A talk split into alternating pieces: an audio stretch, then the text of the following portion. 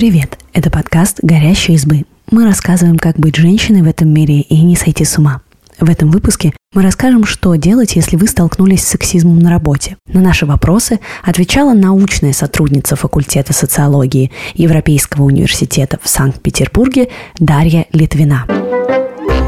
Почему многим кажется, что мужчины способнее женщин?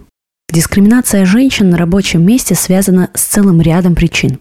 Примеру, многим женщинам сложнее в рабочей среде в связи с так называемой второй сменой. То есть днем женщина реализует свой потенциал как профессионал, а вечером как менеджер быта. Из-за этой второй смены на работающих женщин приходится дополнительная нагрузка. Они тратят больше времени на неоплачиваемый труд, домашние дела и уход за членами семьи. В результате мужчины более заметны в публичном поле. Создается впечатление, что они более усердны, более способны к концентрации или профессиональной самореализации. Это обманчивое представление.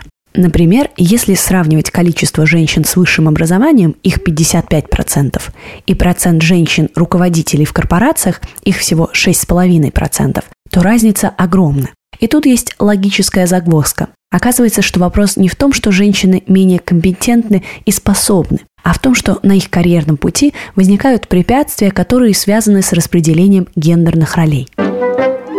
Для многих женщин декрет и опыт материнства – период карьерного спада. Можно ли этого избежать?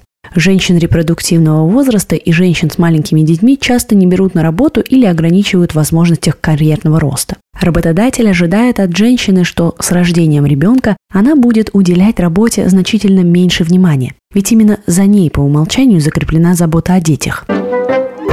Может, проблема не в декретах, а в плохом управлении бизнес-процессами? Декрет может быть не так критичен для сфер с проектной занятостью, но многие процессы в ряде компаний стоят на ручном управлении. Чтобы подготовить кадр на замену, нужно много усилий со стороны работодателя. Когда специалист вдруг выходит из процессов, это не лучший сценарий для организации. Но на проблему стоит смотреть глубже. Дело в том, что функция заботы, ухода и поддержания дома делегируется женщинам. Работодатель ожидает, что при рождении ребенка именно женщина уйдет в декрет, будет оставаться на больничном, заниматься детским образованием и развитием. И это определяет не половая принадлежность или материнский инстинкт, а традиционные гендерные роли и неравная оплата труда. Даже при готовности партнеров договариваться, часто основным субъектом заботы остается женщина.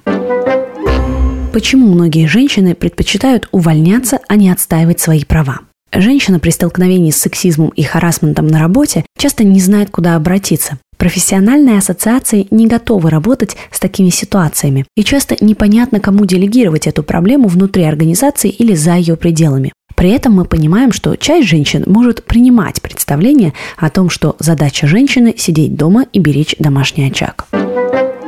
Что говорят о сексизме современные гендерные исследователи? Гендерные исследования говорят о существовании неравенства. Мы находимся в процессе трансформации. Новые тенденции ставят под вопрос, но пока не отменяют традиционные представления о гендерных ролях. Исследовательская позиция заключается не в том, чтобы давать эмоциональную оценку этим явлениям, но она позволяет говорить о том, как воспринимают их те люди, которые с ними сталкиваются. Вообще, сексизм не тот термин, который активно используется в науке.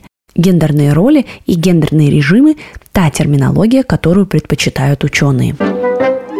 Спасибо, что послушали этот выпуск. Подписывайтесь на наш подкаст, пишите в комментариях о своих впечатлениях и делитесь ссылкой с друзьями. Пока! thank you